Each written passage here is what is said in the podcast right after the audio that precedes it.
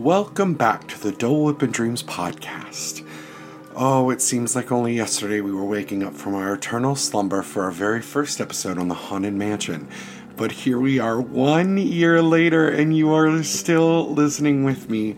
I can't thank you all enough. So we have a very special episode for you today where we cover a controversial Halloween favorite with the three most fabulous witches that I think have existed.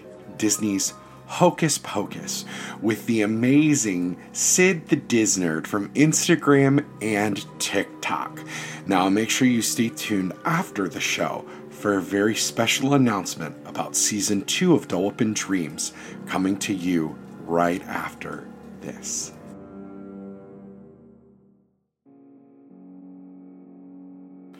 Do you wake up every morning, roll over, and check your favorite social media feed, only finding that you wish you'd never looked at all? Well, Inklings is here to lift those doldrums during month of November. Inklings is a fictional short story podcast that will run daily on weekdays during the month of November from Dreamer Productions, the Dollop and Dreams podcast, and Isolation Cast, Voices from Quarantine. Let your mind run to its deepest desires in the isolation of imagination. The stories will run 2 to 10 minutes, so take a break for yourself and enjoy Inklings, your daily short story indulgence. You can find Inkling by liking and subscribing the Dollop and Dreams podcast, as well as Isolation Cast, Voices from Quarantine, wherever you find your favorite podcasts. Oh, I wish we had the camera. I'll say it's a pie, up or maybe up and down. I'll say it's a pie, up or maybe up and down. It's summer for it.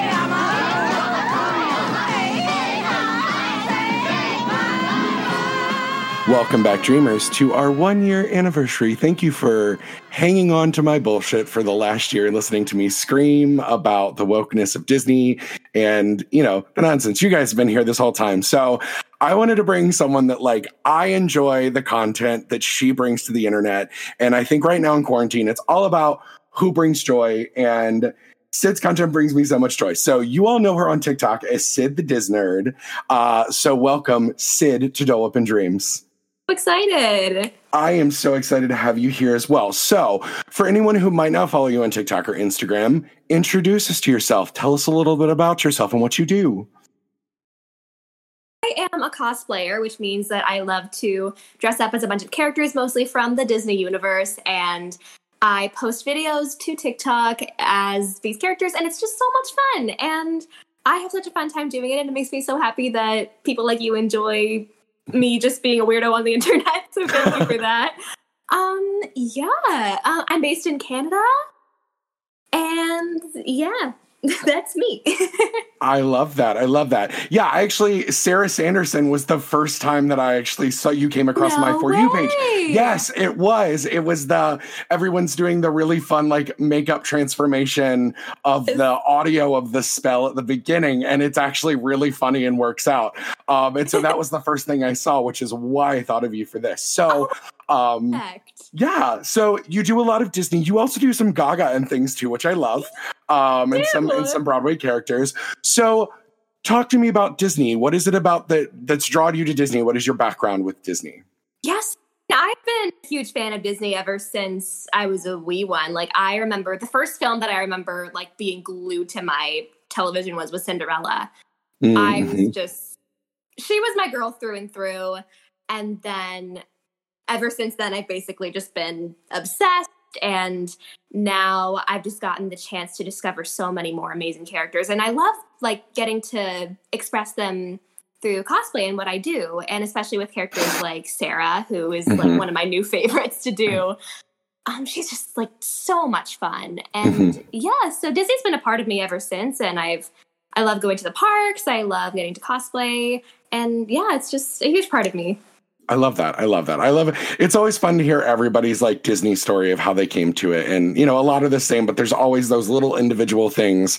Also hearing what everybody's, like, favorite princess or, like, their first princess was, I also think actually informs a lot about who the person is, like, altogether and how they've been shaped. So today we're talking one of my favorites, which is Hocus Pocus. And that's the thing. It's actually a lot of people's favorites. And I didn't realize until I was doing research, like it's always been the idea of, oh, it's a cult classic. Oh, it's always in the periphery. It was always, oh, girl, why isn't there anywhere to stream Hocus Pocus during Halloween every year? And so I was actually shocked jumping in to find out that this movie was panned in the beginning and everyone hated it. And so... And I was like researching it and stuff. Yeah. And so... I'm sure if it has to do with it being released. I think it was released sometime in the summer. I'm not sure if that's what it was. Yeah. It was like in a Blockbuster spot, which is strange. Mm-hmm. Also, like 93 is an interesting time because we're in the middle of like... the satanic panic resurgence of the late 80s, early 90s. So you just like, I came from like a staunch Christian background. So this was a no-go. And what's funny is my mom looks like Winnie Sanderson. So that's she was so good. She's like the character of Paula Deen with the looks of Winnie Sanderson minus the racism. So for Paula Deen, and that's my mom. And so like, we'd always have some little kid would go, you look like the witch from Hocus Pocus when I was growing up. And my mother would just turn beet red. Cause she was like, do I look like a witch? I am a God-fearing woman. And she is a delightful, lovely woman. This movie was a no-go for me until I was in my 20s and saw it for the first time. And so, yeah, looking now, this is for everyone who's never looked. It has a 37% on Rotten Tomatoes. Breaks my little heart. I don't know who these people on Rotten Tomatoes are, but... It's the critics, so it's 52 critic scores over the last, this movie's almost been out 30 years, which is another weird thing to think about. Absolutely. But it does have, I'm going to preface it with, it's got a 71% fan score. There we go. It's redeeming itself. Yeah. With over 380,000 fans that have kind of chimed in about that. And so that one's a little more understanding because we just did the episode before this is the Goofy Movie. And when Case and I were talking about that it was a lot of the same things of Disney has this habit. And you know, this is a Disney person. Oh, yes. If they don't immediately make money and it's not a financial success immediately, they consider it a failure. And now what the company is doing is coming back around to properties that then make a cult classic status that make them a ton of money in the back end. Yes. So according to Wikipedia, they make between $1 and $3 million every October since 2002 that this movie's been out on DVD. $1 million in DVD Blu-ray sales every DVD year. Sales, Disney. That's the thing. So if you think about that in the way of like 1 to 3 million since 2002, that's almost 20 years. They've almost made as much in DVD Blu-ray sales as they did in the initial box office from like a 4-month run. Absolutely. And so it is that thing. October, Disney never releases movies in October. That's just not their time frame. Mm-hmm. There's maybe a January, February, March movie sometimes. Yeah, it's usually thing. I want to say around then. And then I think like the summertime, sometimes November, December is like where it's like really. Yeah, there are those three because you're getting the slump of the winter where there's not a ton of movies. So like this year it was Onward. It was the movie they have the least stock in for the year of. If it does well, it does well. If not, and so like Onward, a friend and I talked about, they didn't do anything revolutionary with it, but it was still a great film. I really liked it. I thought it was super cute. Yeah, and I love D&D, so it's anything that's fantasy fun, and the cast is great. But then typically now, the 90s, this was the year before Jurassic Park. And a lot of people attribute Jurassic Park with starting the summer blockbuster. And that idea of having that must-see movie in that June, July spot, which is now full of the Marvel movies. And, totally. It was, that was when Wonder Woman was supposed to be released this summer, but with Lady Kobadina, nothing got released. Yeah. It's October is an unusual time because they are then ramping up for marketing for that November, Thanksgiving, Christmas slot. That's always the Frozen. It's the new princess movie. Oh, absolutely. And this year that's typically a Marvel movie as well. We'll get the last couple of years we got a Marvel, a Disney, and a Star Wars within 3 weeks of each other. And then they make $3 billion in 4 weekends. And it's whatever. One hell of a business model. So I think one of the first places that we can pinpoint this being an issue is October for a movie that is specifically about Halloween. Exactly. Exactly. A lot of the critics' issues with this are the script, and they're saying that it was a disservice to the lead actresses. And I rewatched this a couple hours ago, like literally 2 hours ago, and I watched it twice this week because this is that time of year. It's spook time. And season. And there's no Not So Scary or Halloween Horror Nights this year, so we've got to do spook at home. But, you know, let's do safety spook this year so we can have big Halloweens next year. Safety spook. Safety spook. We're going to hashtag that right now, safety spook. Hashtag safety spook. I'm just saying every there's no reason that every character cannot have a matching mask. Listen, this has been great. Yeah, okay, don't get me started on this. This needs to be a thing. Disney parks take notes. Disney parks take notes because, one, being somebody that's working in parks adjacent right now, mask compliance is a huge issue. As a theater technician, I'm scared when I'm seeing these actresses who are like playing princesses in a global pandemic, which just seems harshly tone deaf. And not having a mask on, because sometimes, yes, they're not even within 6 feet of each other. But like last week at Epcot, I was within 6 feet of them while I was eating because I was by a trash can because it's food and wine. And that's just a thing. And like they were in a car. And so they weren't near me for more than that. But like we were less than 4 feet away. And that just scared me as like a theater human. I went, I can't imagine that. So I was like, why can't Belle have a matching like taffeta glitter mask? And why can't Ariel? Roses and stuff. Yes. That would be so cute. And I think it would help with mask compliance, and they can mass market and sell them. We all know Disney loves things to mass market and sell. Please. Well, they already have a little collection of, it's not much of a variety. It's mostly just like little like Mickey faces and stuff. Well, and they don't actually fit well either. Like I was I went to Wawa earlier and I had my Winnie the Pooh one on and my ears stick out like this and it squinches my face and I was like, no. Well, and that's why I made like 35 of my own that are a different shape because I was like, I need park hopping ones. I need ones for everyday life. You know, just being that Disney person. One thing I'm going to start with, I think, for this, because normally we jump into things that we love, but I think talking about why this wasn't a success to become a huge success, because like it's become so huge that they built a stage show for Not So Scary every year, which to me we have all the time in the world to talk about this show because it's so good. I feel like I could do a 2-hour breakdown of the 21-minute stage spectacular of that show. Whole new episode. Just the fact that it's one of only.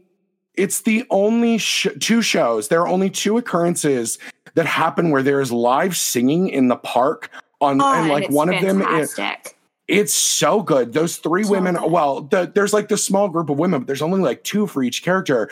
They are phenomenal. Also, to be a musical theater performer and be able to balance your sound and like doing a Bette Midler belt in the middle of the hub where nothing but noise is bouncing back at you. The power.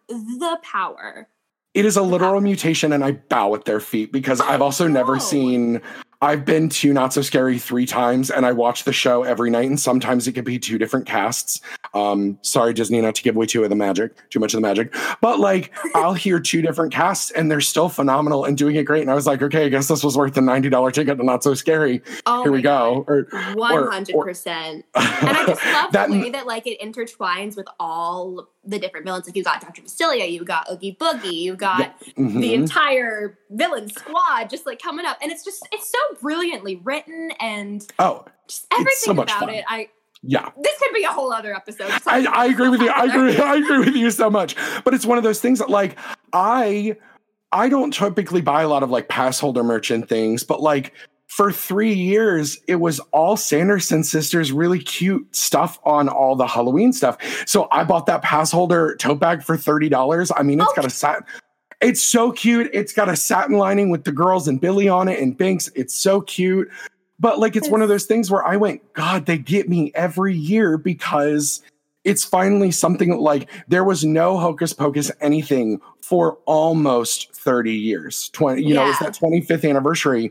That was the first year we got merchandise. Oh, totally. 2 years ago was the first time that we got any merchandise. And now, Spirit Halloween is a huge section now. And so again, this is that. this is that thing where Disney doesn't see something as a viable property until they feel that, like, it's either got the fan service aspect of it. And a lot of this is actually attributed to Freeform and ABC Family, as they switch names, and Disney Channel would show this in syndication 5 or 6 times between the beginning of September and Halloween every year, starting in 2002. Called the 31 Days of Halloween, right? Yep. Yeah. It started with 13 and then became 31 because the 14 days of 12 days of Christmas became the 30 days of Christmas because it just does so well. And this was a property that they oddly owned. So, you know, doing a distribution for themselves is much easier than, like, negotiating with Fox for Elf for performances. They can show Hocus Pocus 6 times in a month, and they're just making whatever the revenue is between the two networks. Yeah. So, you know, that works. But this has become huge. And honestly, the cast of this movie is small, but so powerful. Can we just talk about the cast? The cast, and even down to, I didn't realize it until my watching this week, the school teacher in the first scene is the principal from the Grease film. What? Yes. No, I have to watch it again. Phenomenal actress. She's an amazing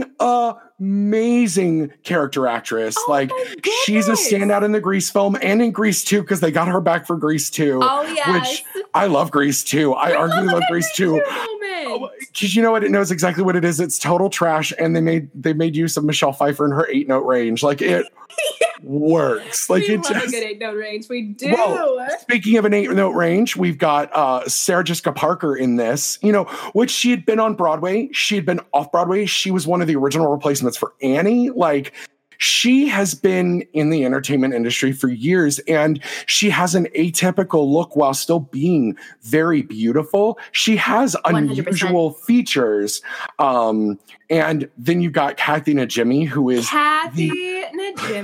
just the eternal character actress who continues to come back to Disney. When she came back as the evil queen in Descendants, Good. It made my heart so happy. And we got Christian Cheno within that movie, too. Just powerhouse of icons. Well, and if we know anything about Cheno, as long as there was some rosé on the rider, she'll show up for any gig. Yeah.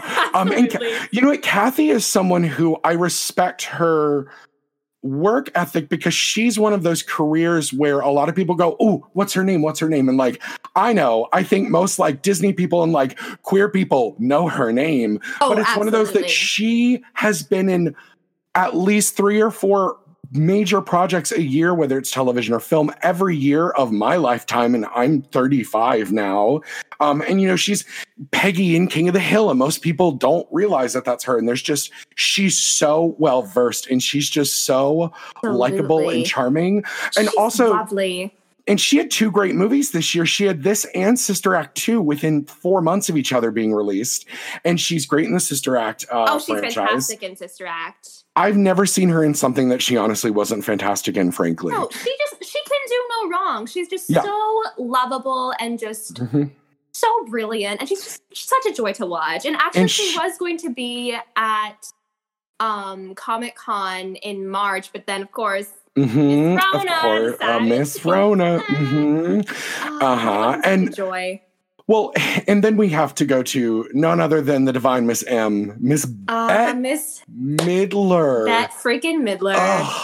And this was when, like, Bette has always done a ton of things that's, like, Disney adjacent because she was in big business for Touchstone in the 80s with Lily Tomlin, which was a Disney property. She comes and goes. She does a lot. This was shortly after she did Gypsy for HBO, which is an iconic performance of Mama Rose. 100%. Gypsy's my favorite Golden Age musical. And, like, it... You can... Gypsy. It's just such a brilliant show. You can't. And, like, every woman that's done it on Broadway, I have every recording, most of them on vinyl. Like, and there's something amazing. Oh, I break out the Angela Lansbury Gypsy quite often because it's just good. It's so good. Oh, fantastic. And like, I moved to New York, and one of the first shows I saw was sitting front row in Student Rush for Patty the Pone and Gypsy, which is it's Student like during Rush for Sign me up for just Rush with Patty LaPone in general. It's so true. And of course, now all of my friends were like, we were there on that day when she yelled at someone. And I was like, Queen, not all 400 of you could have been in the audience at the St. James. But, which I'm sure someone is grumbling in their car while they're listening to this episode right now because I said that. But, you know, it's... Bette Midler has such an unusual career. I call her the Fanny Bryce of her generation because... Oh, yes. Oh, my God. Well, one, her... tenacity and ferocity to be recognized in the industry. She and Elton John performed in gay bathhouses in New York. And she was like, listen, my friends are gay. I know that if you're going to get anywhere, the gays have to love you. And the gays loved her. So it was just, absolutely. It's a thing. I mean, and she was in Fiddler on Broadway, the 1970s revival. She was one of the daughters as a young woman. And she's another one of those women from her generations like Bernadette Peters and so many of them that have an unusual voice and an unusual look. And now they wouldn't make it into an open call, but then they were these powerhouse performances that yeah. And because the thing about her is she's never afraid of looking dumb because she brings this comedic dignity to everything that she does. Oh, 100%. And it's just... fantastic. It's so good. And so recently, of course, because most of my friends on Facebook are all theater people because I'm a theater human, or they're theater Disney people. Theater peeps represent. And so there's a big commentary now because, of course, Kenny Ortega, never a gay to be forgotten, was like, I would be so open up to a Broadway production of Hocus Pocus, which we'll talk about at the very end of the show because I want to go in. But it's one of those things that I have a hard time imagining any other women playing these roles. Like there are amazing women, but these roles, like I almost think more of the script would need to be rewritten than not because the script works in there. Cause like Bette Midler even does some, like when they break out of this is getting a little bit into things I love, but when they get burned up in the kiln and they come back and she comes out uttering the line from the French Tape, I want to know whether that was her or what they figured out on set, because that is a comedic genius moment. Absolutely. And in this movie, there are so many quotable moments. Mm-hmm. I mean, you got the, look, another glorious morning makes me sick, which I like quote on a daily every morning. I wake up. Yes. Or just, amok. There's just so many hilarious moments in this movie.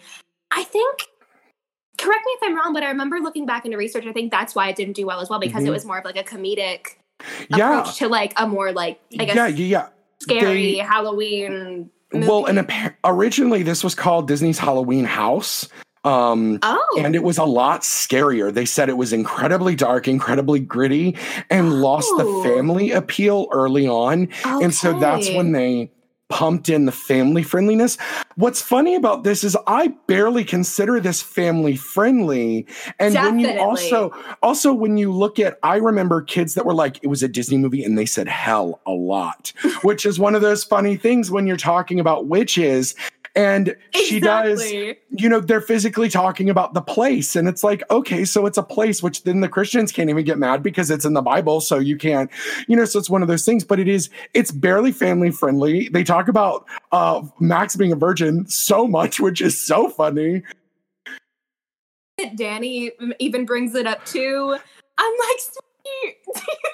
It just, that moment just gives me... It's just everything. Which is so funny talking about Thora Birch and her like weird life, because her parents starred in the 1970s like major motion picture that got national release under NC-17 called Deep Throat. Her parents were both adult performers and then turned into stage parents. Like that is her legacy. My goodness. That is fantastic. And it was one of those that her family was one of the earliest that was like in tabloids and things. And so like the fact that like their daughter was getting into acting, and she was supposed to do a Dracula revival at the Little Schubert off Broadway in like 2010. Oh, wow. And like she had fallen into like there was some drug addiction and alcohol addiction, and like her dad was her manager and had to be in the rehearsal room and was really creepy and gross and led to her being fired from the production. And it was like her and George Hearn and huge broad like Broadway and film names doing this revival. Yeah. And so the poor girl has had like a really strange and interesting life, but she is a standout performance in this. Like this movie, you know, like Danny is one of my favorite characters in this movie. She's just so witty. Mine too. So funny. And this was a time where like children weren't looked at as like, oh, they're Disney actors. It was like, wow, look at how good these, like, because you also had Macaulay Culkin, you had the cast of Now and Then coming out at this time. Little Rascals would come out the next year, and you had these kids that was like, oh, you can get a really amazing performance out of kids if you work the right way. And, you know, they flipped the kind of male hero trope on their head with Max in this, where, you know, it's one of those that it's so where Allison is actually the really strong, supportive one. And like, he's the like bumbling almost, oh my God, I'm blanking. The damsel in distress. Max is almost the damsel in distress through this whole thing. Definitely. And Allison's the one that continually comes up with ideas. So, and just before we get out of the cast, Doug Jones. Oh, I have all the time in the world. Billy. The time in the world. I was just rewatching, and his physicality, unmatched. He's so good. So and incredible. Also, because he's another one that embraced that he's an unusual-looking actor, and he's very tall and thin. I mean, I think of all of my favorite properties from the last, like, 25, 30 years, he's been a part of between Hocus Pocus and so much. Buffy and, Hellboy.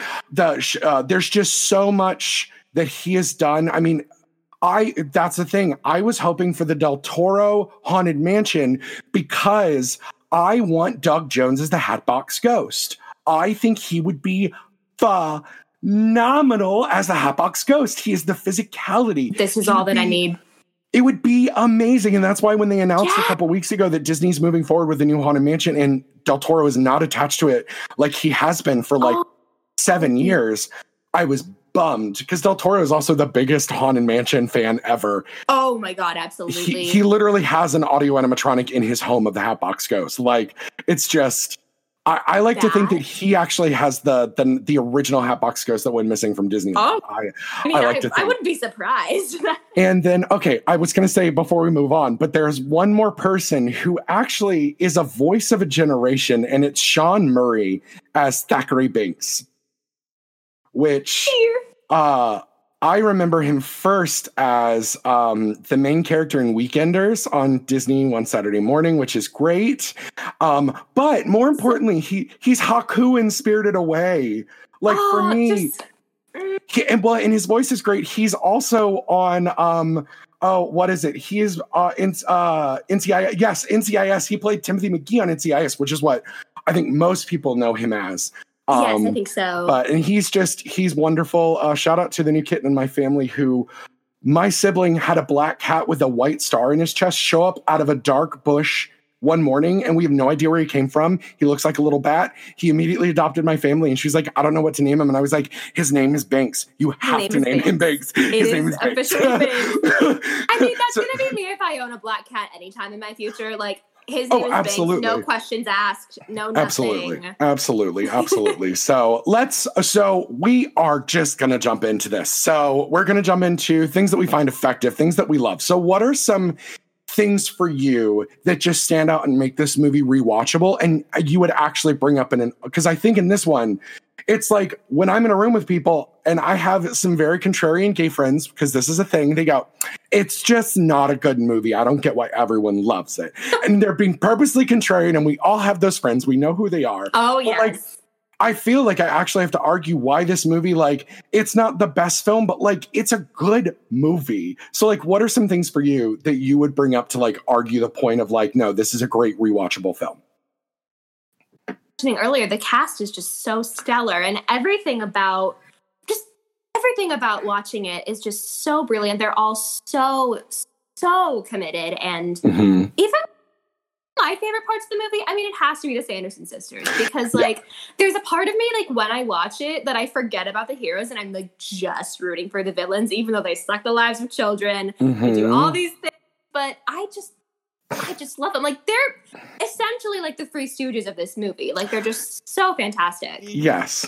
Yes. I agree 100%. Again, it's like I said earlier, all three of them, like Sarah Jessica Parker, even specifically playing the dumb blonde, but she gives her so much heart and she leans into it so hard. It's like, if Sarah's going to be the dumb blonde, she's going to be the dumbest blonde that ever dumb blonded. Like, absolutely. And so there's also this thing with them. And I never for years understood why Mary barked and was like a little animalistic and a friend of mine brought up.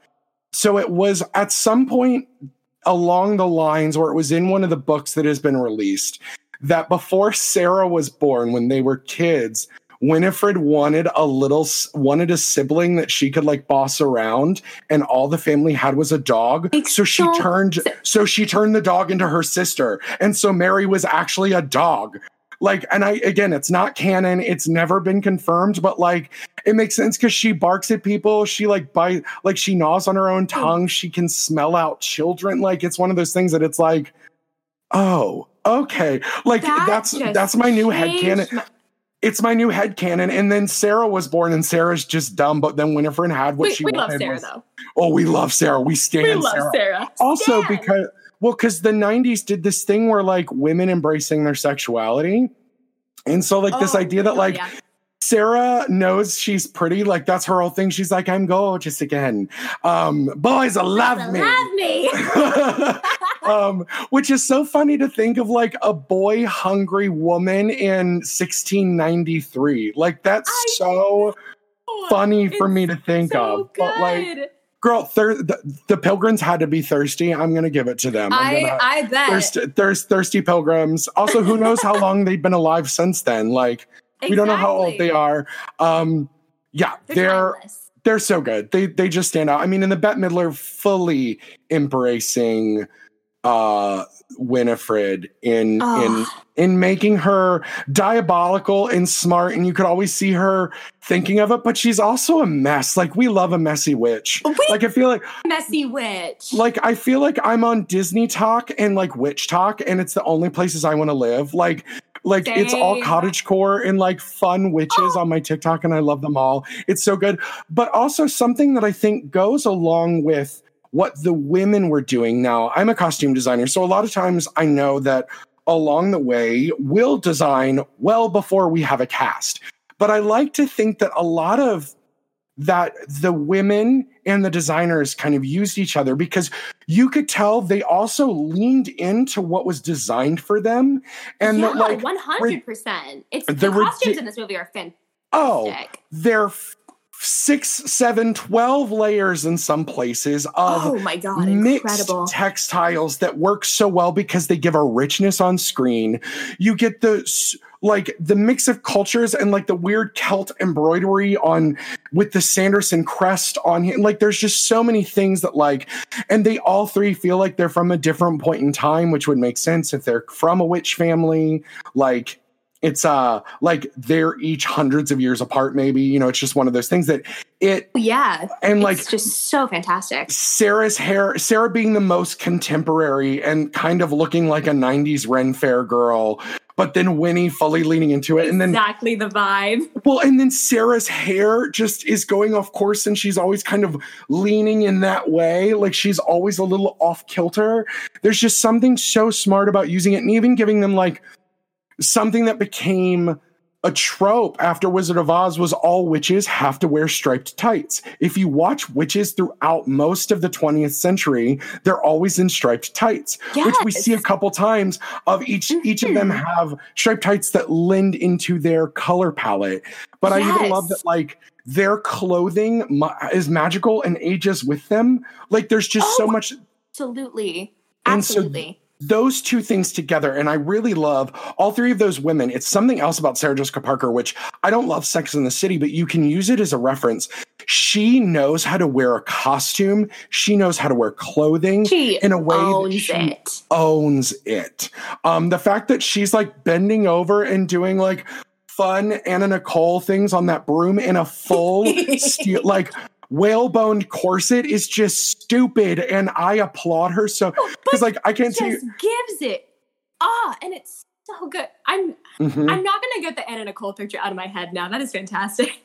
Well, and it's they're about the same time. Anna Nicole's reality show was starting 100%. Just after this. She was kind of an icon, and there are those little things that, like, she didn't have the little voice, but like Sarah had that energy. Like, just her reading of "The Boys Will Love Me" is just so it's so good, and they each just kind of leaned into it in a way that their commitment to the script. Like, again, I was listening to some things, and I was like, oh, these scenes aren't on paper written super well, but like these three women chew the scene in a way that like, I don't care. They could be reading a dog food bag and I would still throw the money at them. I'd throw dollars at them. I would just like be glued to my screen. I don't care what they're doing. I'd just be like, yes, tell me more. It's so true. This is all I need. It's like when I say Audra McDonald could read me a Thai food menu and I would be there just, yes, queen. Yes, please. Yes, please. Give yes, it please. To me. Give it all to me. Put a pin in Audra. We'll come back to her because she's a thought for later. We love Audra. Yeah, so I agree with you 1,000%. The witches. I think, well, one, they shot this in Salem, which I think is insanely important to the feel of it. And most of the time, 100%. Because like now you'd shoot this in Vancouver. Yeah, exactly. Like that's the thing is like it feels witchy. You could tell they filmed it in the previous fall. Because like now they shoot it in Vancouver, they shoot it in Sonoma, they shoot it somewhere that like isn't right, but like is cheaper to film in than bringing your whole crew. But like it's I think you're talking about this a little bit before. The design of this from top to bottom, scenic, costume, sound, lighting, it builds the whole movie and makes it great. Like they you know, because it's not the same Disney people working on parks and movies and things, but they leaned into building the Sanderson home the same way that they lean into building an attraction, where I feel like I could walk into that and look at anything up close and it would feel just as real and as vibrant as it would, as it does through the, as it was, as it does through the screen. And definitely. It's also, so fantastic. It's so good. And I just love anything also that's peak 90s because we're back to this now. But like, it's just so funny that also there's some things I like about this. Like some of the script moments are great, but like the fact that everybody wanted to be in California in the 90s, like that became what everybody wanted with the Valley Girl trend and everything. But then everybody's making fun of Max from being from California in this. Yeah. And like wearing Tada and being like, dude, whatever. It's consumerist. East Coast people are just so consumerist. And I was like, why do you sound like all my friends that live in Brooklyn? Come on. I mean, it's but it's one of those things that again, Disney did this a lot with the live action stuff in the 90s. They were either doing like animal movies or they were leaning into stuff that felt like a period piece before it came out. Like I just watched Kid in King Arthur's Court with a friend of mine, which is 95 and feels like the most aggressively 1995 movie ever. But it, you know, it's just one of those things. I think they leaned into Disney was finally perfecting that teen and 20 something audience in a way that they never had before. And I think this movie is peak that. Oh, 100%. They touch on like so many. And like, that's another thing with this movie. It's just so amazingly 90s. And I love every second of it. It's melodramatic in the best kind of ways. And just, you know, from the way the houses are decorated and, you know, everybody in the early 90s suddenly owned a computer, which nobody actually owned a computer. But in movies, all of these like staunchly white middle-class kids had like nice tech. They had a video game system and a computer in the room. And I was like, I want to live in this world. We don't have any of that. Please. We don't have any of this. Another thing that I love was just rewatching the movie, and this is like still one of my favorite little details, is that little girl who was trick-or-treating as Mrs. Potts. She just makes my heart so happy. There are so many. I love it. There's so many wonderfully hidden things. So, like, yes. Also, there's a Power Ranger in this, which, but it's funny because the American version of Power Rangers was going to premiere like weeks after this opened in theaters.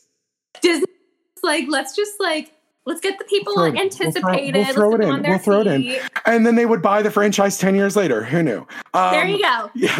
But yeah, there are lots of costumes. Or I caught one today I'd never seen before in the parents' dance. Cause like, that's something like all the grownups leave the kids to their own things. Cause you know, it's movie land. There's a guy dressed in a screen accurate. It looks like a screen used Tron costume.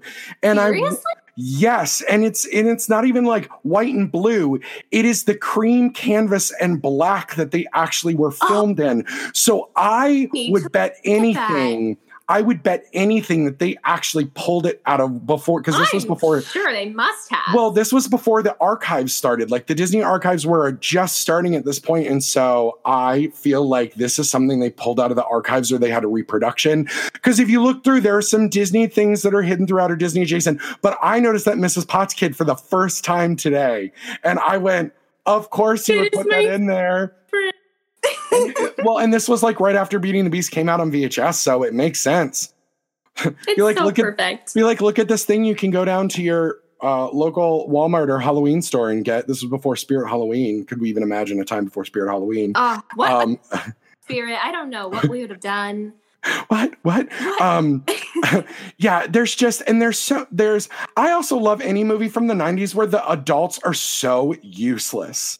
Like they are 100% are in this movie. Literally, okay. Max's parents, she mentions them, are anywhere to be seen at the party? Absolutely not. Do they have any significance to the plot?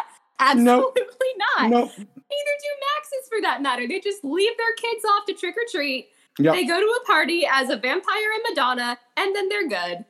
And that's the movie. They look like every white parent from the 1990s as well. Do. The blonde mom, the blonde mom cut with the high-waisted mom jeans, and the bumbling dad that like Ty Burrell grew into. Like that's the dad that Phil made fun of on Modern Family. Like this is that dad, and he kind of sounds like Ty Burrell. He kind of does. He does. It's another thing I think I've noticed. Like I watched this movie probably 3 or 4 times in the last 2 weeks or so, 3 weeks. And like, I've noticed a couple things that I just never noticed before. And even then, like the guy that's on the motorcycle that they think is a cop and he's just razzing them. And it's just so funny though, that like everybody that lives in Salem happens to know every in and out of this like prophecy that like everybody thinks is funny. Like, did you light the black flame candle? Are you a virgin, bro? And it's like, are you even a virgin, bro? Are you even a virgin, man? I was like, I've seen movies that started this way and it makes me uncomfortable. But you know, and it's one of those things, but then like his, like, again, this movie really skirts the lines of family friendly. Like when his friend, like his female friend comes stumbling out of the bar in a very tiny gold dress and like blown hair. It's one of those things I was like, okay, y'all, Salem's wild. Shout out to my Wilden. And then the bus driver, when he's all like, we desire children, and then he's like, hey, it may take me a couple of tries, but I'm just like, and this Disney, what? How are you rating this movie? Excuse me. How is this a PG movie? What is this? I'm sure it goes over the kids' heads, but everyone who's like, I don't know, like, older than a child who would watch Disney would just be like, did we just connect 2 and 2 together here? Is this what we're adding into a PG movie? Well, and also like Sarah's sitting on his lap and he's like, hey, Toots, you want to drive the bus? And it's like, what were I was like, I forgot that Hollywood version of the 90s is not what was happening in the Hollywood 90s. Hollywood version of the 90s and actual 90s are something. I mean, I say that, but then literally the Monica Lewinsky, Bill Clinton scandal came out like less than a year after this. So it's like, maybe it wasn't so different. I guess so. Oh man. Yeah. But there are all those. Oh, so this is, I think, the last big thing for me that I just love. And they're in 2 uncredited roles. which I didn't realize are uncredited. And it's Gary Marshall and Penny Marshall as the devil and his wife, which for a lot of that scene, even today, I went, is he actually the devil? Does the devil actually live in Salem? Okay. And so funny. I just want to, the script writers for this are genius because he says her name. I never caught it. I'm looking at it. Her name is Petunia, which is a flower. She's Petunia Lady is her name. But okay, the thing is, Persephone is like the goddess of spring and flowers, and she's the wife of Hades. I literally, as we were starting, I saw that and went, not cat. I love this. Oh, also, just Penny Marshall is a treat. Such a treasure. No, I am going to put a pin in this scene as well for when we come back to things I'm not sure worked. This is a scene where it's funny, but I feel like it wastes 5 minutes of the film because I just don't. I know it's that thing of we always want to see the characters from the past have culture shock and interacting with the future. Definitely. They literally definitely makes this movie work so well. And I love that. That's what makes it work so well with it being so like filled with these 90s references is that you have these witches from the 16th century just coming back and like discovering all these new things. And that's what fun. And I even did like a video of Sarah, but like in 2020 and her being like, what's a mask? And like, that's just what's so fun about this movie. And that's where I think when we talk about like sequels being developed later, I think that's something that can definitely come into play with it. Oh, yes. Yeah, I agree 1,000% there. But this scene is fun because you also still think for a full... I'm also still not sure at the end of that scene that he's not actually the devil, but like he's got a nagging wife and he just has a different nagging wife through all of history, which I think is funny that like the devil likes to be whipped. I don't know. You know, it's just one of those things. It's just fun. It's just funny. But like Gary Marshall's hilarious. He's an amazing filmmaker. Disney loved working with Gary Marshall. So like those little things also, because that's a moment where like if the adults find out Gary Marshall and Penny Marshall are in it, they're going to come see it too. It's those moments of Disney's realizing you need something for the kids, something for the teens and young adults, and something for the adults. And you know, it's one of those things where I think it is lovely. Also, another thing that I'm going to traverse where it's like, I love it, but I also hate it. So when we're talking about Ernie and Jay, Ernie/Ice and Jay, the bullies, which, you know, you can't have a 90s movie without bullies. Without bullies, absolutely. But there are, I don't know if you've ever seen the movie Teen Witch, which is like kind of a musical, kind of a... yeah, okay. And it's like terrible but wonderful. And there's like the rapping Top That guys that like, they remind me very much of these. Like they're just quintessential weird. Well, and like that's my thing for like the Ragamuffin Men, one... That costume designer gave them very lovely clothing. But also, I know Salem is a really well-to-do community still. So, like, they were upper middle class. So, of course, they had nice things. And, of course. You know, those guys were just, like, everything felt, like, adorably 90s. And they felt, like, aggressively Hollywood 90s. Which definitely. I love about them, but I also hate about them. But they also, they get the 90s thing where they get their comeuppance. And we're like, ha, ha, you get yours, young man. Like... Whenever, like, the sisters aren't around, they're definitely the ones that kind of fill in with, like, the whole, like, comedic stuff. And, like, I mean, they're great. I wouldn't say that, like, they're, like, one of my highlights of the film. But, like, they're still great. And they're funny because, again, you can't have a movie like that without... the overexerted bullies that everyone knows exist, but nobody's like, kids, you shouldn't bully. I wonder why kids get so angry. Kids aren't mean, but they let their kids go bully. You know, and so it's, again, it's a trope that I don't think you could have this. Because, again, Max is the new kid. He's supposed to be this, like, too smart for everyone loner that learns his way in the end through the eyes of a beautiful girl. It's the 90s. Tasteless tropes. But, yeah, so I think let's jump in. So as we go through and watch. And again, a lot of people over the years have gone, you know, this maybe isn't a great movie or the best movie. And I go, yeah, but like, it's fun. And sometimes like one of my favorite musicals is Starlight Express. It is burning, flaming trash. But like, we love that for Starlight Express. We really deserve do. Burning, shout flaming trash. Shout out to ALW. And also that, do you know what's still not, you know, it's Starlight Express is still better than the Cats movie. So like, it's still good. I'm still convinced that the Cats movie was the downfall of 2020. I'm still convinced. I agree with you. I think that, right? I think there was a moment at Universal that dissected us in time, in one of those moments of like, there's a key point, like a Doctor Who, there are key points in time that have to happen. But there are two ways that they could happen. And it was that moment that they decided to push ahead the Cats movie and pull back the Wicked movie.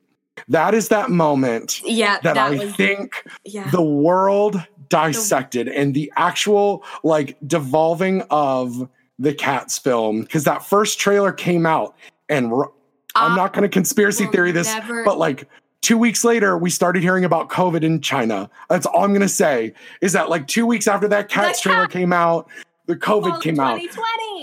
This is no longer Dollop and Dreams. This is media conspiracy theory. Welcome to Info Wars. No, I'm kidding. I'm kidding. This is not Info Wars. But like, so I think there's a place, especially now, and I think it's a lot of people. We are taking in so much media right now because we're in quarantine and people have time. That I think we have time for things that maybe aren't the best quality, but like they bring me joy. They make everyone happy, and like, let's continue to enjoy them, and it's okay to enjoy them. And so I want to preface this as we move into like things that don't work for us, things that we think may. I like to objectively use the term effective and ineffective versus good or bad, because good or bad is subjective, not quite subjective, where it's in taste, where effective and ineffective, I think, is something that we could have like a conversation about. So is there anything, Sid, as we jump in, that you find just doesn't work for you on like rewatch as an adult, now that you've got like an artist-centered brain or like a storyteller-centered brain? Is there anything that just doesn't check out for you in this movie? Dang. I have to talk about Hocus Pocus in an ineffective light. What am I doing? You know, I mean, something that like never really kind of stuck with me. Like, I mean, I understand this movie is like created like in a family light, but even so, like the whole like Danny and Max, not Danny, no, Allison and Max. They're actually, wait a minute, oh no, like, Allison with the whole like Allison and Max, like the, it felt like a forced kind of. Oh, yeah. Love narrative thing. And it really wasn't necessary. And I just, it's not like the first thing that I go into watching this movie for. Like, I don't watch this movie for like a cute little teen rom-com with some witches. No, I want the witches. Give me the spooks. Give me the goopery. Give me all of that stuff. I just don't have time for these two teenagers who were witch hunting to suddenly fall in love. And I'm not here for that. It's so true. I get so it's that idea of an A plot, a B plot, and a little bit of a C plot. And movies need those things to kind of keep things moving. And a lot of times it is an old trope. Like even in the Fantastic Beasts, the first Fantastic Beasts, the romance between Queenie and Jacob becomes the B plot. And it's a really sweet B plot. But you know, so it's one of those things that I think Max is supposed to be our hero, and there is this, again, it's this like heteronormative idea of like what a hero should be like, and he should be this like dashing dude. And again, all boys, all like young teen heartthrobs all looked like Max in the 90s. It was that weird center part. It's all coming back now. It's very gross and weird as an adult to see. They are really coming back now. They're just these like string bean boys in terrible clothing and oversized shoes with a center part. Like, who doesn't know how to talk to girls? Like, I don't know how that became like the teen heartthrob, but here we are. We love it. You know, but yeah, so it's one of those things that it's like, I have a habit where I never like our protagonist and Max. And I, you know what? It's the same thing as kind of Max in a Goofy Movie, which would come out like 2 years later. But like, it's that 90s teenage boy is supposed to be kind of unlikable, I think. And you're supposed to, him coming around and learning to be a hero is his character development. And they're like, definitely. The moment he gets the character development that they've given him, he gets to win the girl, and that's his day. Like, dude, like also like, because when they think they defeated them, he and Allison immediately cuddle up. Now they did it really nice where she's wrapped in the blanket and he's behind the blanket, and then they're just leaning on each other. So it's still wholesome and pure. We love a wholesome moment. You know, the parents at home can be okay with it. And it's very sweet and it's very protective. But also, like I said earlier, Allison is a much stronger, put together character and way more intelligent than he is. Like, absolutely. Honestly, this is Allison's story where Allison saves the day and Max is just the one that, like, fucked up. Like, totally. If it wasn't for Danny, if this was just a Max story, it doesn't actually make sense that he and Allison would fall in love. Exactly. Because now, I feel like if this was a brand new movie now, Max would die at the end of this movie. He would sacrifice himself for Danny and Allison. And then the next movie would be 20 years later where Allison and Danny are slayers. Like, you know, it's just one of those things. Like, they're witch hunters. That's the kind of movie that I'm also here for that. Thora Birch, call us. Thora Birch, we've got a project for you. Wait, do we know? Yeah, Danny Dennison, witch hunter? That's got a ring to it. That sounds pretty good. I am here for that. Here we go. Disney Plus series. Let's go. Make her an MCU character. Let's do it. Have her show up in the new Doctor Strange and Scarlet Witch movie. Let's do it. Here, well, I didn't know this. Cameo in Scarlet Witch. That's all that I asked. That'd be so good. Like, that's just Danny, like adult Danny, show up in the poncho and the hat, but she's just like radiating power. Oh my God! Please. Because Danny goes back and gets the book to keep it safe, but she really just starts learning the magic the whole time. And then that Danny's either that or Danny becomes the villain, and Allison has to kill Danny at the end of the next one. We could go so many directions. There's so many ways we could do this. It could be hokey, it could be spooky, it could be okey spooky, megalomokey, dig dag dookie. I'm about to say, can't be Halloween and we not reference the Alyssa Edwards Sharon Needles. I'm sorry, that is forever.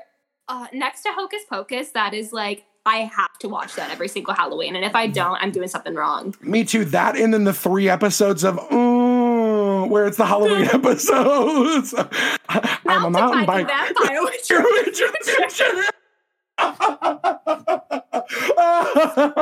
good. I'm so glad we just had that spiritual moment. That is so good. That was so good. I am. It's the goop. It's the gaggery. It's everything.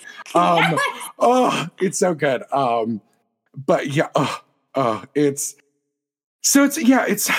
It's one of those things where actually Max's character, I think, for me, is the one thing that doesn't super work throughout this. I either want him to be that 90s typical hero kid, or I want to see him fail at the end. He barely comes through at the end, and he does. I do love when a hero does a selfless act, when we've got a selfish hero that does a selfless act. He loves his sister, and that I also love. As someone who's very close with my sibling, I love the relationship, actually, between Max and Danny. It's so good. It's really pure. It's for Banks as well, like with like Emily and stuff. I think it ties so well, and it does. Awesome. We love it. It does. I also love the idea. I had this thought earlier of whatever the future is. That's my thing is I don't know that I want Max to show back up in another movie. Again, we'll get to this, but I want Danny to meet a boy at college that looks like Banks, and it's the actor that played Banks. And so it's that moment where he's like, I'll always be with you. And like the universe rewards her with like this. I know. Well, and I was like, oh, that's such a gross out of use trope, but like, oh. Or is Danny queer and it's Emily, or Banks is, you know, reincarnated as a female because gender is a construct and doesn't exist anyway. It's fine. You know, It's one of those things because, you know, it's one of those things that, again, I know Allison needs to be that Callista Flockhart, Brooke Shields, beautiful, rich girl who's like super smart and things. And that was, you know, girl power before the Spice Girls. Totally. But I want her to be a little more rough around the edges. I want her to be a little bit of a tomgirl or a tomboy. Like, I'm excited about seeing. Like, I'm so excited to see like where Danny goes because I mean she's only like this itty bitty little sex pod in the first one, and I just want to see. I just want to see her blossom into whoever she's going to be. Max, great, you're there. Whatever, dude. Yeah, you're fine. You do you, girl. Yeah. Yeah, or Max goes missing, and Max is the one they have to go find. And you know, I wanted a little more for Allison too, because she's actually, as far as female characters being written during this time, she's a great character. She's a lot of fun. Oh, she's so smart. She's the most proactive of all of this. Like, granted, she opens the book and they find them, but like, you couldn't have known. You know, that orange glow was there in post-production. Banks should have told them not to open the book. He doesn't. It's fine. It's whatever. But yeah, there's just I think they actually, you know, and Disney often gets shit for not doing original stories because it's actually hard to tell an original story because you have these moments of you've got to flesh out all these beats to give yourself an overall thing. And Kenny Ortega was we haven't talked about Kenny being the director of this at all yet. High School Musical alum Kenny Ortega, who has made some of the best and worst properties over the last, like, 30 years. Couldn't agree more. Yeah. But, like, you can tell that he brought a musical theater understanding to this movie because it's structured like a musical without musical moments. Wonderfully. Yeah, there's a great structure, and there are the only times, like, it's 96 minutes, which 90 minutes feels about right for a live-action movie. I actually feel like it could be a little shorter, probably around an 80-minute mark. Things that I think could be, like, either shortened or cut. Yeah, it's like watching the witches go from the bus to trick-or-treating, and they're like, oh, we don't understand that these aren't children, they're goblins, blah, blah, blah. You know, it's fun. You have a little, like, one-liner thing. It doesn't have to be a whole moment. It's cute. Like, they can come off the bus and realize, and then grab the kid and pull his mask back, and then realize then. That saves you 8.5 minutes right there. Or, you know, there's that really extended scene in the top of Max's house. It's sweet, but, like, it's very long. Like, it's one of those... The witches, they should have exited, and the witches almost immediately reappear. Definitely. The school, the dance is great. One, because you can't have a movie with Bette Midler and not have a musical moment in it. Also, just because I think it's probably her contract. Well, that's a crime. I feel like every movie I've seen with Bette Midler in it has a musical moment in it. So, like, I feel like it's probably just something that she agrees to. But, like, also, why would you not? Why would you not? You know, exactly. and it's Bette Midler. Mm-hmm. When you gotta, you gotta. You gotta, you gotta. When you got it, flaunt it. And so it's... Absolutely. So, you know, it's just one of those things where I think tightening up the script just a little bit and tightening up a couple moments would really benefit us in the long run. I think would just be a huge... Because otherwise... Yeah, it's hokey. Yes, it's a family film. It's still a little spooky. Billy's just the right amount of scary and things. And so, you know, it's one of those moments of... I don't know that there's much else that I would change other than let's tighten up a couple things. They didn't lean in, I think, enough with figuring out exactly who Max was. So, like, let's figure out who Max is. And, yeah, absolutely. But again, this is a product of the 90s. It feels like the 90s. And so it's hard for me to not look at it as, it's hard for me to not look at this as a moment of, being a product of its time. I think this is such a timely example of being a product of its time. Oh my gosh. It's like the most 90s thing in the world. Like everything about it. A fun little tidbit. Did you know that Leonardo DiCaprio was almost Max? Yeah, I heard about that. I was like, but then he turned it down to do What's Eating Gilbert Grape, which I think was the better choice. I'm just going to say, I love What's Eating. I would agree on that. I love What's Eating Gilbert Grape. And so I think that was, but I was just, though what's also funny is this movie was originally written for Cloris Leachman to play Bette Midler, or not Bette Midler, as Winifred Sanderson, and having as Bette Midler as and so it was that kind of Cloris Leachman, Elaine Stritch kind of style humor as Winifred, which, while would have been funny, that's a very different movie to me. That when we're talking about like a different pitch, that is a of the witches, very like you get such a different movie, such a different So I mean, ultimately, I don't think there's that much to talk about that like doesn't hold up or things. I would love to see them buff it out just a little bit. Let's just buff some things out. But I think they do some very clear and concise storytelling. We cover a lot of time, but I also love that it's literally like less than a 24-hour period that the movie takes place in. Those are classic Greek theater storytelling, and it's great. We get the flashback, we're done, and it's great. So I think that's... So let's talk about the future of Hocus Pocus while we're here, because... For years, it was rumored that people were like, ooh, I hear there's going to be sequel. Oh, I want there to be sequel. But, like, Disney doesn't do anything that's not going to make them money. So, of course, they weren't even going to think about a sequel till, like, 5 or 6 years ago. But, again, Yeah, so it's, you know, Bette Midler has done 2 tours where she has a Winifred Sanderson costume and sings I Put a Spell on You, because of course she does, because why not? You know, it's just one of those things. It's a very big thing. And in 2015, Disney debuted the Hocus Pocus Villain Spectacular at Magic Kingdom as part of Mickey's Not So Scary, which is a 35-minute show that you can find on YouTube. I will put it on our social media. You must watch it. This is coming out. If you don't watch it, then what are you even doing? What are you even doing with your life? This is coming out the day before Halloween, so like put it on your spook list. It'll be great. Yes. And so it's just super fun. It's super interesting. But that was about the time where in 2014, Disney announced that they were going to do a supernatural themed film with Tina Fey as a writer about witches. And everyone thought it was the Hocus Pocus sequel. It was not. But then in 2015, all 3 of the women at different intervals, because you can't do an interview without these 3 women without talking about Hocus Pocus. Absolutely. And they all said that they would love to come back. It has been talked about, but nothing was greenlit. And then so in 2016, Doug Jones was like, yes, Disney approached us about a sequel. It's happening, but nothing has been signed on.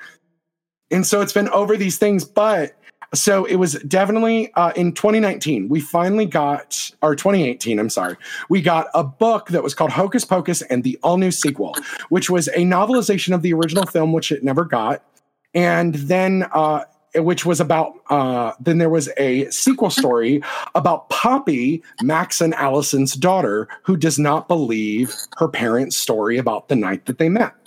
Oh, interesting. So it sounds like Return to Neverland with Jane, where she doesn't. It's exactly. And so Poppy, because she's so skeptical about it, 25 years to the day after the original events, she returns to the Sanderson house and things unfold. So read that book if you want that. But in 2019, a year after the book came out, it was announced officially that Disney is pursuing an exclusive Disney Plus film with Jen D'Angelo, that confirmed that Parker and Najimy and Midler would all be interested in coming back in their roles.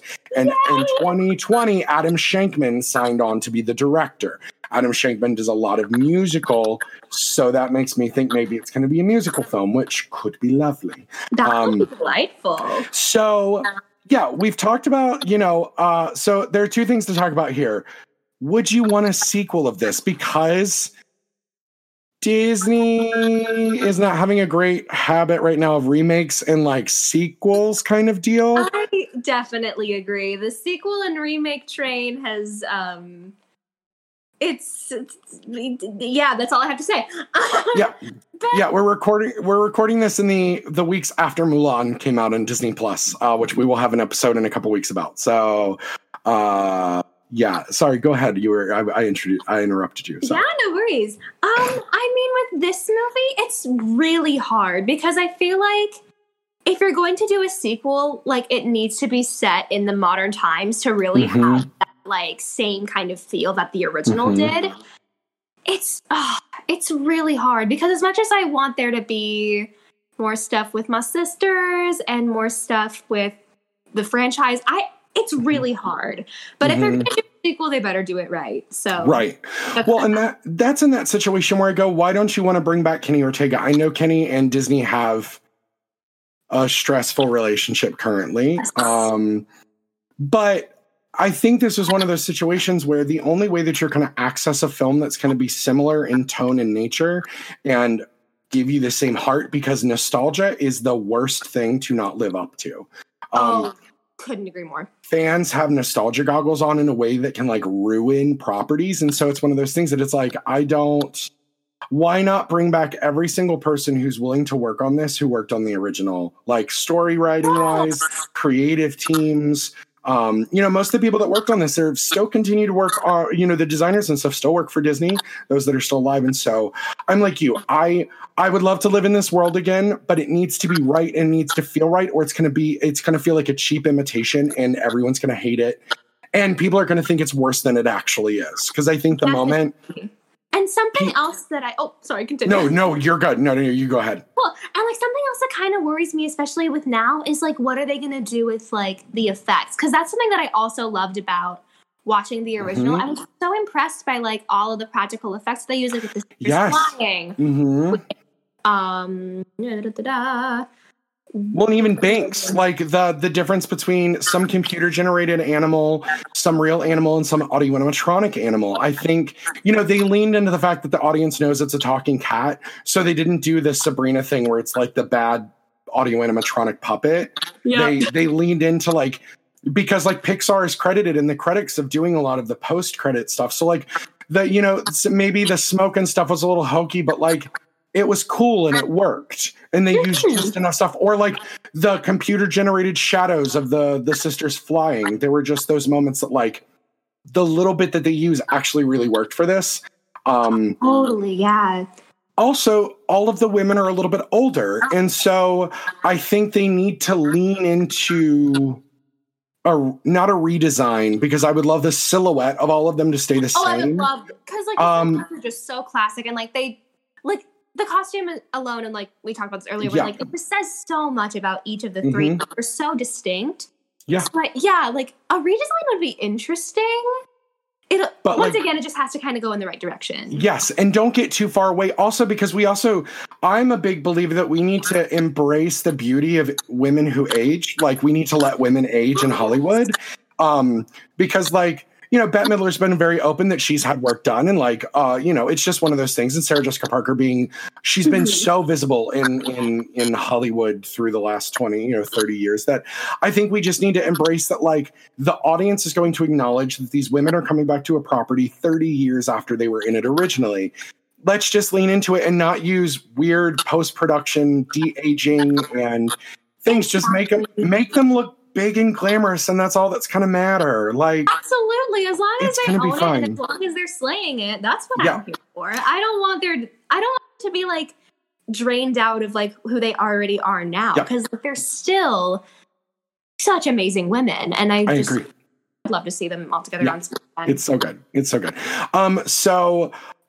Again, a musical has been brought up recently because the Broadway community is bored and unemployed. Please support the entertainment industry. If you've been taking in media this whole time, it is your business to go support your artist friends and strangers who make the things that you take in, because like that's millions of people unemployed right now that are in an entertainment industry. So like the quicker we can get the entertainment industry, the less time you're going to have without TV and movies in like a year or two. Like it's just louder for the people in the back. We want Broadway to reopen. Like reopen Broadway. But this is a property for a long time that I thought leaned into being a musical. It's really super effective. But again, I think Disney hasn't always been the best in making really great musical adaptations. Some were good. Like I think Beauty and the Beast is a lovely musical adaptation because it was their first. Lion King is great, but the longer we've gone, like Frozen was fun, but I was bored for all 2.5 hours until that quick change came, and then it was worth my $100 ticket. It was so good. The Elsa quick change. Look it up on YouTube. It's on there. Stunning. But I think, again, maybe make a 90-minute musical. Don't worry about adding too much fluff to this, because if you drag this plot out, it's kind of really, I think, cheapen the story. Definitely. But there are do that with this. No, but there are so many women. Like, honestly, give me an Audra McDonald as Winifred-led Hocus Pocus. She's the right age. She's got she could do those crazy fun soprano notes. Like. Be here for that. Like, give me like a Laura Osnes, and then like Taylor Louderman as Sarah. And Taylor Louderman would be such a fun time. You know, there's my friend Bryn Williams, friend of the pod, Bryn Williams, as Mary would be great. Or there's just a grand scheme of things. But this is another thing there's been a great conversation of.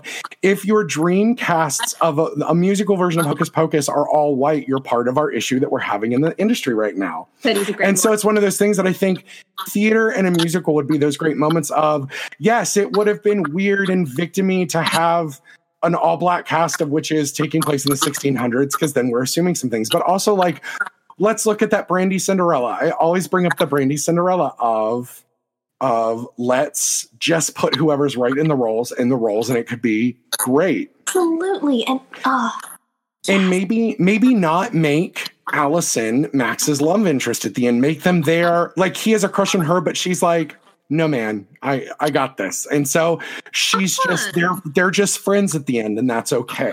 Like, that is okay.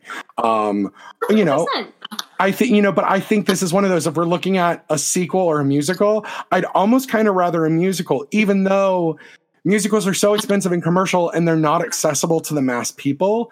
You know, it's one of those things that I think right now we need to live in a moment of things that we love and things that we enjoy. So, like, just embrace it and love it and do whatever. Who are some of your dream people to see in this? If you got to Dreamcast, who are some people you would just love to see? Well, I would love to see Leslie Margarita as literally any of them. Yes. I love Leslie with all of my heart. And I think I don't know who she is in the show. Like, I think she'd be a solid contender for Winnie because she can belt for days. She could also be a great Sarah. She could be a very fun Sarah. Because that's like, with the three of them, it almost doesn't matter what their ages are, because it just doesn't matter. Totally. It just, they're young and beautiful. It doesn't matter. So, like, exactly. And even like with Mary, like, she could like totally pull like the comedic chops. Mm-hmm. 100%. Mm-hmm. I would love to see her as any of them. You know what? Just do Hocus Pocus a musical with Leslie Margarita and just do a one-woman show. That's all that I ask. Thank you. Love it. I love it. Or Leslie Kritzer, I think, would also be a great. Oh, Leslie Kritzer would be so good. Again, but I would watch Leslie Kritzer do anything. There are phenomenal videos. She was Fanny Bryce in Funny Girl at Paper Mill, like 12 or 13 years ago. Oh, and it is the most amazing it's the most amazing performance of Fanny Bryce I've ever seen, because Leslie Kritzer just is. She is that type. I think it'd be so good. Also, I think Bonnie Milligan would be a great Sarah as well, or Mary. Like, if you flip again, I like that idea of like Sarah doesn't have to be skinny and blonde. Because it was that idea, because Bonnie in Head Over Heels, her character was the, like, attractive sister, and her thin sister was the homely one, which I just love flipping that on their head. You know, or, you know, having, there's so many, Alexandra Billings, who's an amazing trans actress, great singer, would be an amazing, she'd be an amazing Winifred. She'd be amazing as Winifred. Can that happen right now? I want to see her do, oh my goodness. Actually, I've got a couple ideas then. So doing now, this is the thing. I'm not saying that we should cast trans actresses as villains, because I also don't necessarily see the sisters as villains. They're just doing their thing. This is just exactly. So having Alexandra Billings as Winifred, having MJ Rodriguez from Pose as Sarah. Oh my God. If MJ's on the show, they better give her like all of the runs, all of the vocals. And then someone like Monet Exchange or Monique Hart as Mary, I think would be so good. Oh, I'm just picturing Monique with all her little isms. That would make my heart. She's the or Monique or MJ is Mary and Monique is Sarah, and she's just the over it sister. She's never paying attention. She's the what who what the boys. We have the boys. I think that'd be so.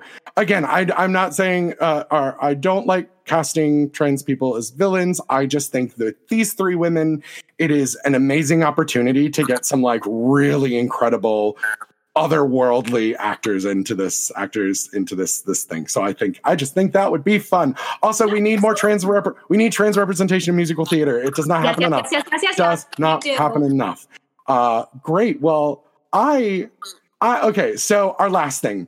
I think this, like when we're talking about it as like, not is it woke, but like, is it problematic? I don't actually, other than like Max being a 90s boy, I don't think this movie's got anything that's super problematic other than like, the men being gross with Sarah. I think that's gross, but it's also like a commentary that men are gross. Somewhere where it is problematic, but other than that, there's nothing like... Yeah. Super, like, that, like, sticks out. It's all, like, very, like, little and, like, nuanced. But, like, other than that. Yeah. Yeah. I think maybe not have Allison be Marie Antoinette for her Halloween costume either. Like, yeah. But though that line is funny because Danny's like, I could never pull off that costume. I don't have the bazooms. Yabos? And you're like, I don't, what do you call it, Max? Yabos? And I was like, that is the Sofia Petrillo line from Golden Girls if there has ever been one. Like that. Also just Sophia. Thora Birch's comic timing is amazing. It's so good. Couldn't agree more. Well, Sid, this has been so much fun with you. This has been a ball. So give the audience at home a rundown of where they can find you on the interwebs. Yes, interwebs thing. So you can find me on the TikTok and the Instagram. My username is Sid the Disnerd on both. And yeah, those are my socials. So feel free to get involved and chat. Yeah. Amazing. Well, Sid, thank you so much for being on the show today. Thank you so much for having me. This was a pleasure. Hey there, Screen Beans. Have you heard about Screen Snark? Rachel, this is an ad break. They aren't Screen Beans until they listen to the show. Fine. Potential Screen Beans. You like movies and TV shows, right? I mean, who doesn't? Screen Snark is a casual conversation about the movies and television shows that are shaping us as we live our everyday lives. That's right, Matt. We have a chat with at least one incredible guest every episode, hailing from all walks. We've interviewed chefs, writers, costumers, musicians, yoga teachers, comedians, burlesque dancers, folks in the film and TV industry, and more. We'd be delighted for you to join us every other Monday on the Certain POV Podcast Network. Or wherever you get your podcasts, fresh and tasty off the presses. What? But that's not... Can I call them Screen Beans now? Fine. Screen Beans. So tune in and we'll see you at the movies or on a couch somewhere. Because you're a whole Screen Beans now. She will be mine. Aurora.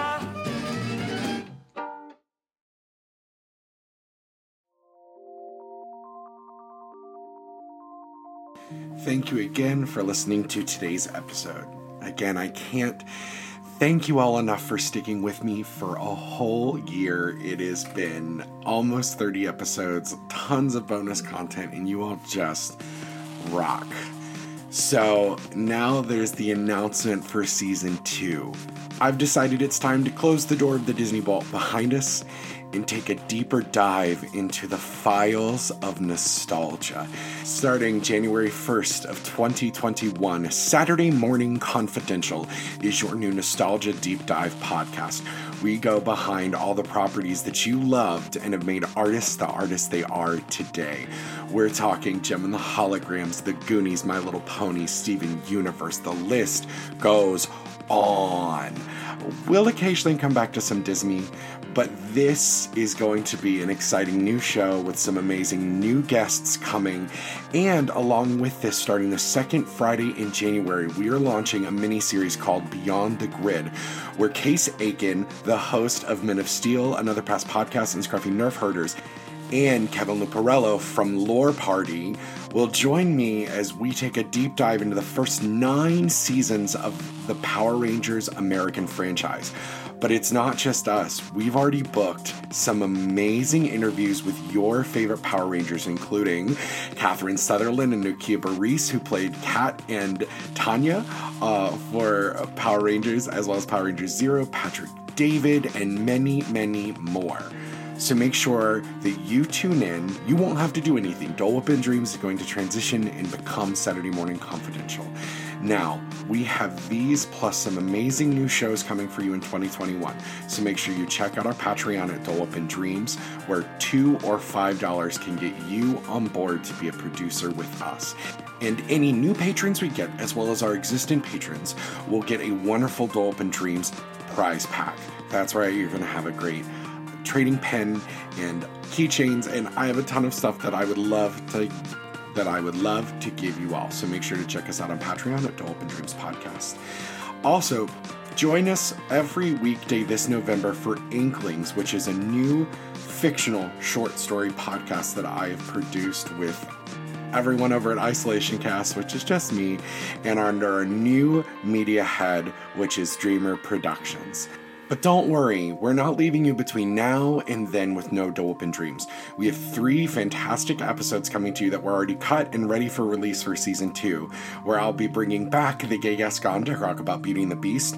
I'll be having Cineguy Steve right here from Certain POV to discuss The Incredibles, as well as the amazing actor and party member from Encounter Party, David Huen, to discuss Mulan 2020, which will take us all the way up through Christmas. Thank you again. Now may your days be filled with Dole Whip and dreams.